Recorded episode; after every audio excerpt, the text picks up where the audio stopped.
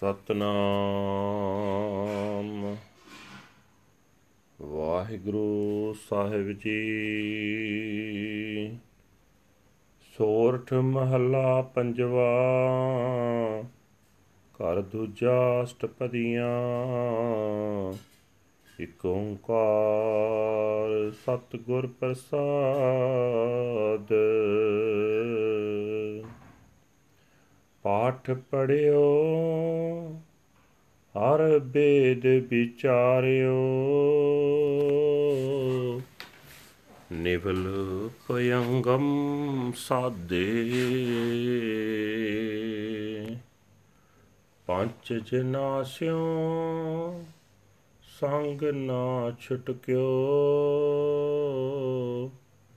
ਅਦਿਕ ਅਹੰ ਬੁੱਧ ਬਾਤੇ ਪਿਆਰੇ, ਇਨ ਬਿਦ ਮਿਰਣ ਨਾ ਜਾਏ।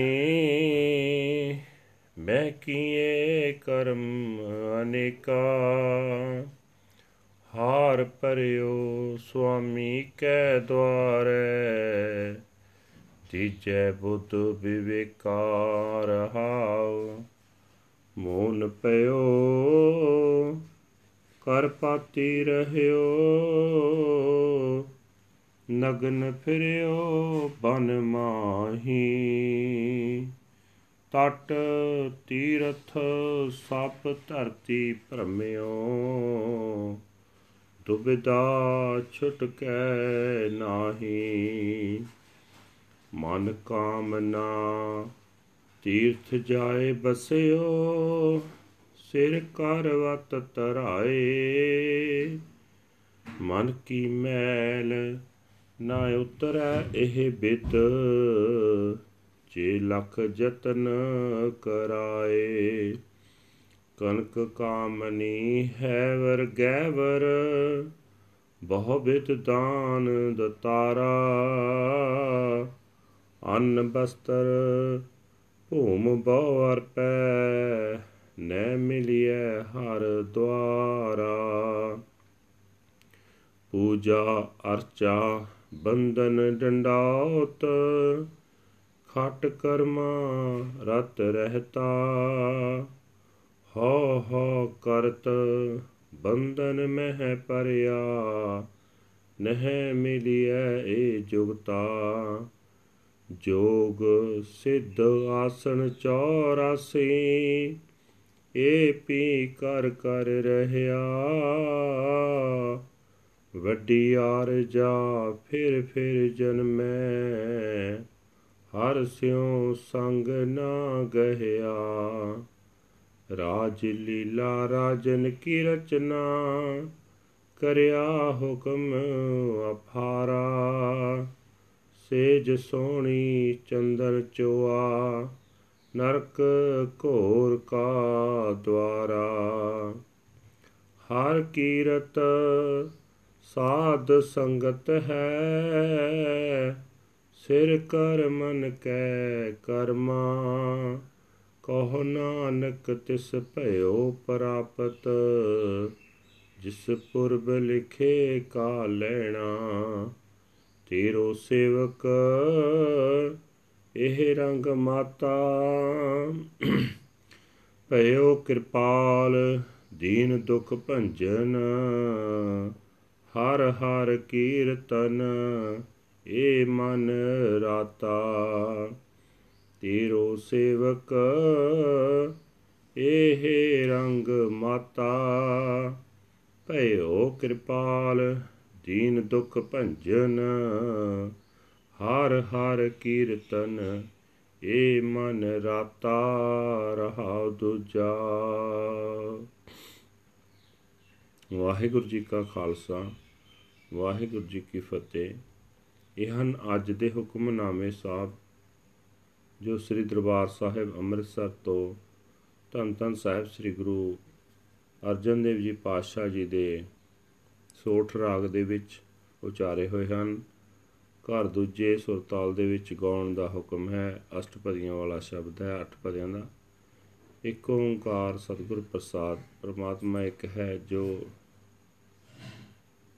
ਗੁਰਾਂ ਦੀ ਬਖਸ਼ਿਸ਼ ਦੇ ਨਾਲ ਪ੍ਰਾਪਤ ਹੁੰਦਾ ਹੈ। ਭਾਈ, ਕੋਈ ਮਨੁੱਖ ਵੇਦ, ਆਦਿਕ, ਧਰਮ, ਪੁਸਤਕ ਨੂੰ ਪੜ੍ਹਦਾ ਪੜ੍ਹਦਾ ਹੈ, ਵਿਚਾਰਦਾ ਹੈ, ਕੋਈ ਮਨੁੱਖ ਨਿਵਲੀ ਕਰਮ ਕਰਦਾ ਹੈ ਕੋਈ ਕੁੰਡਲਨੀ ਨਾੜੀ ਰਸਤੇ ਪ੍ਰਾਣ ਚਾੜਦਾ ਹੈ, ਪਰ ਇਹਨਾਂ ਸਾਧਨਾ ਨਾਲ ਕਾਮਾ ਅਧਿਕ ਪੰਜਾਂ ਨਾਲੋਂ ਸਾਕ ਮੁੱਕ ਨਹੀਂ ਜਾਂਦਾ। ਸਗੋਂ ਵਧੇਕ ਅਹੰਕਾਰ ਮਨੁੱਖ ਕਰੀ ਜਾਂਦੇ ਹਨ ਜਾਂ ਵਧੇਕ ਅਹੰਕਾਰ ਦੇ ਵਿੱਚ ਵੱਜ ਜਾਂਦੇ ਹਨ। हे ਭਾਈ ਮੇਰੇ ਦੇਖਦਿਆਂ ਲੋਕ ਅਨੇਕਾਂ ਹੀ ਮਿੱਥੇ ਹੋਏ ਧਾਰਮਿਕ ਕਰਮ ਕਰਦੇ ਹਨ। ਪਰ ਇਹਨਾਂ ਤਰੀਕਿਆਂ ਨਾਲ ਪਰਮਾਤਮਾ ਦੇ ਚਰਨਾਂ ਵਿੱਚ ਜੁੜਿਆ ਨਹੀਂ ਜਾ ਸਕਦਾ। हे ਭਾਈ, ਮੈਂ ਤਾਂ ਇਹਨਾਂ ਕਰਮਾਂ ਦਾ ਆਸਰਾ ਛੱਡ ਕੇ ਮਾਲਕ ਪ੍ਰਭੂ ਦੇ ਦਰ ਤੇ ਆ ਡਿੱਗਾ ਹਾਂ ਤੇ ਅਰਜ਼ੋਈ ਕਰਦਾ ਹਾਂ। हे ਪ੍ਰਭੂ, ਮੈਨੂੰ ਭਲਾਈ ਬੁਰਾਈ ਦੀ ਪਰਖ ਕਰ ਸਕਣ ਵਾਲੀ ਅਕਲ ਦੇ ਰਹਾਓ। हे ਭਾਈ, ਕੋਈ ਮਨੁੱਖ ਚੁੱਪ ਸਾਦੀ ਬੈਠਾ ਹੈ, ਕੋਈ ਕਰਪਾਤੀ ਬਣ ਗਿਆ ਹੈ, ਭਾਂਡਿਆਂ ਤੇ ਥਾਂ ਆਪਣੇ ਹੱਥ ਹੀ ਵਰਤਦਾ ਹੈ, ਕੋਈ ਜੰਗਲ ਵਿੱਚ ਨੰਗਾ ਤੁਰਿਆ ਫਿਰਦਾ ਹੈ, ਕੋਈ ਮਨੁੱਖ ਸਾਰੇ ਤੀਰਥਾਂ ਦਾ ਰਟਨ ਕਰ ਰਿਹਾ ਹੈ ਕੋਈ ਸਾਰੀ ਧਰਤੀ ਦਾ ਭ੍ਰਮਣ ਕਰ ਰਿਹਾ ਹੈ, ਪਰ ਇਸ ਤਰ੍ਹਾਂ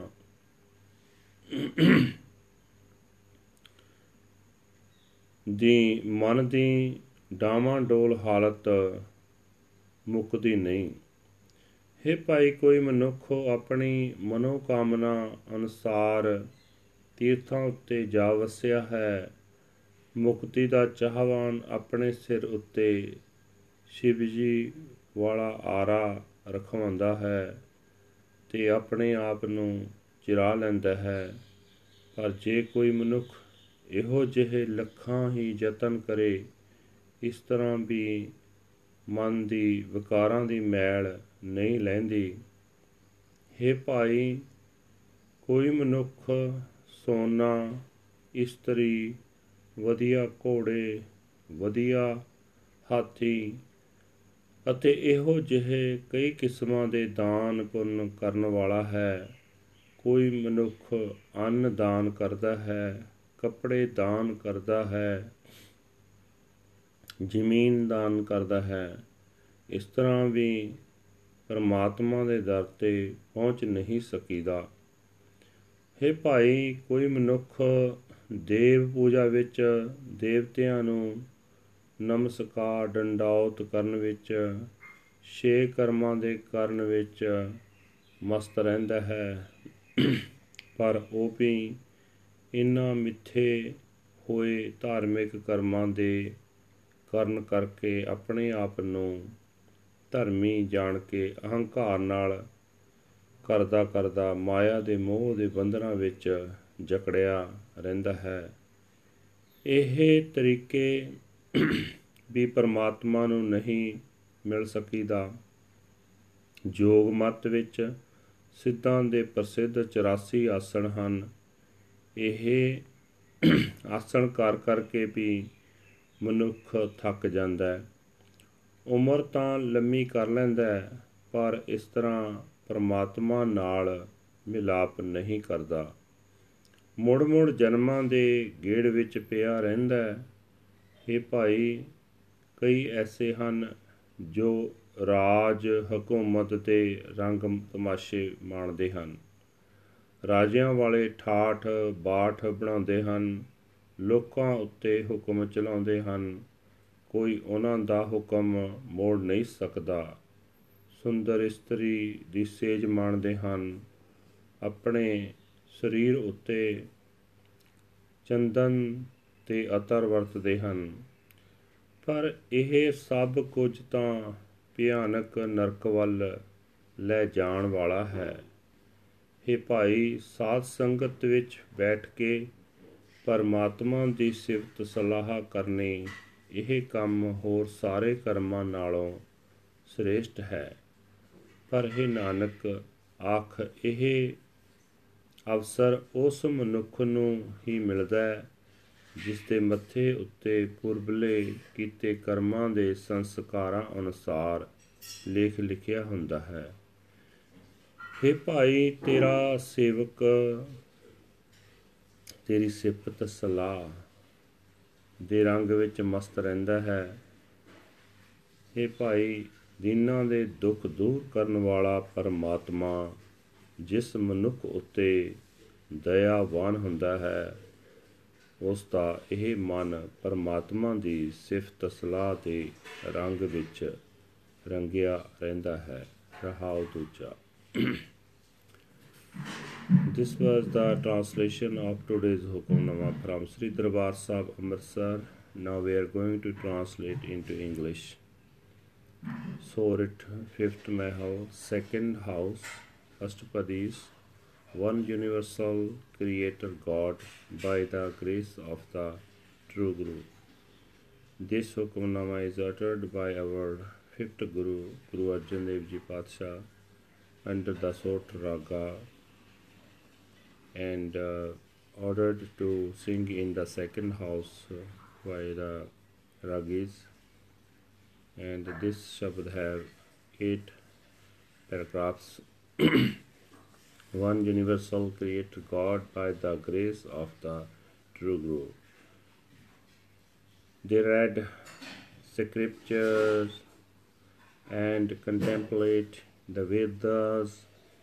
They practice the inner cleansing techniques of yoga and control, control of the breath, but they cannot escape from the company of five passions.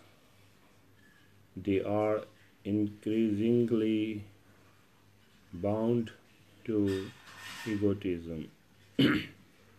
oh, beloved, this is not the way to meet the Lord. I have performed these rituals so many times. I have collapsed, exhausted, at the door of my Lord Master. I pray that He may grant me a discerning intellect. Pause. One may remain silent and use his hands as uh, begging bowls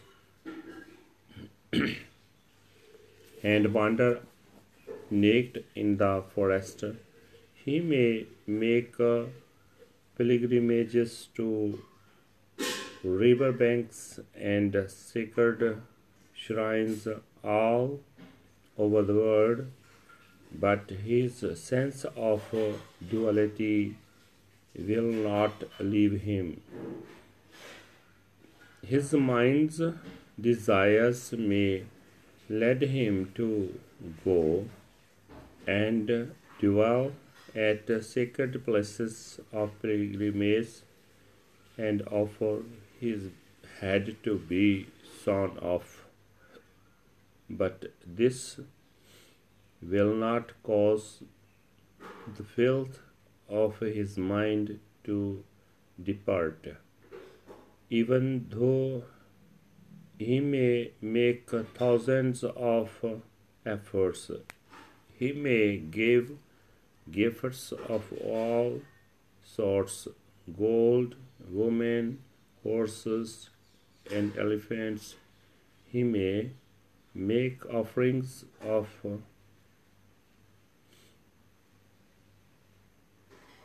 corn, clothes, and land in abundance, but this will not lead him to the Lord's door. He may remain devoted to worship and adoration, bowing his forehead to the floor practicing the six religious rituals, he indulges in uh, egotism and pride and falls into entanglements, but he does not meet the Lord by these devices. He practices the 84 postures of yoga and acquires the supernatural powers of the Siddhas, but he gets tired of practicing these. He lives a long life, but his but is reincarnated again and again. He has not met with the Lord.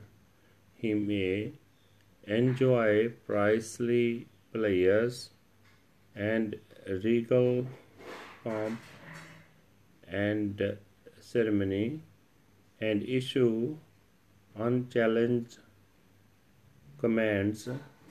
He may lie on beautiful beds performed with sandalwood oil, but this will lead him only to the gates of the most horrible hell.